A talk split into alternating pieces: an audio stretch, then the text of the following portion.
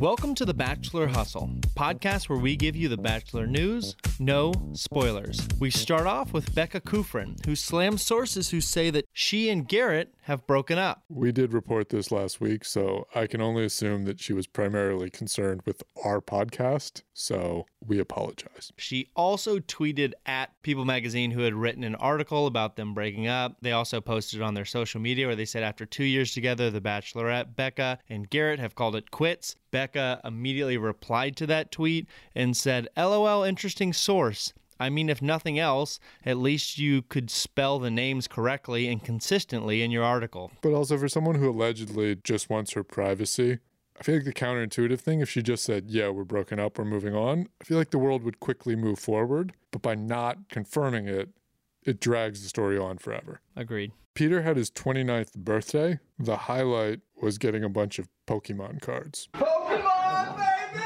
Let's go! Woo! We got our Pokemon booster packs!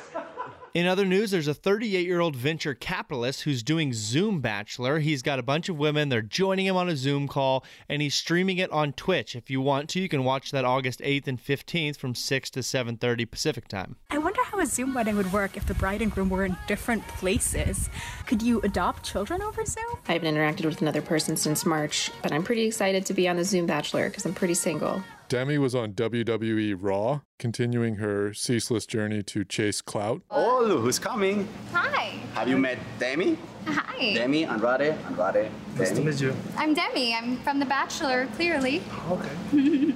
I do feel like the post Bachelor drama is super similar to like WWE feuds. So this feels really right to me. Hi, Demi. Bachelor's Maddie Prewett, she was getting some attention from an Orioles baseball player, Adley Rutschman, who commented on one of her Instagram posts. She wrote, Roses are red, violets are blue. Whoever finishes this best, dinner on me for two. And the baseball player commented, Roses are red, violets are blue. I'll change your name to Rutschman from Prue. Seemed to have caught the attention of Maddie because she replied, Whoa, this is moving really fast.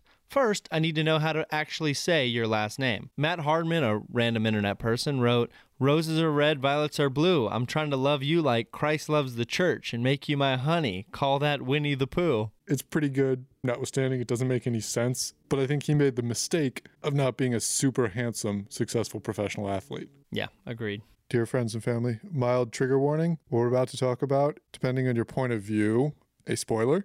It is, however, reported by People magazine, and it seems like a key part of next season. You've been warned, stop listening now. Skip ahead 30. So, People magazine has confirmed that Tayshia will come in at some point and replace Clare Crawley uh, on this season of The Bachelorette. They also released some promos which says coming soon Tuesdays. I wonder what they have on Mondays that's so sacrosanct in the COVID era that they couldn't just keep the Monday train rolling. Anyways, but it might I feel like it might very well be on the air sooner rather than later, so get excited for that. All right, well, that does it for this episode of Bachelor Hustle. We're going to leave you with a song. As always, this is Rudi from Listen to Your Heart, singing a song she wrote on a day just when she was inspired by what she did. Stay safe, wear a mask, register to vote. Bye. double takes in the mirrors lately, and it's clear to see that I'm a little crazy, in and out of my mind.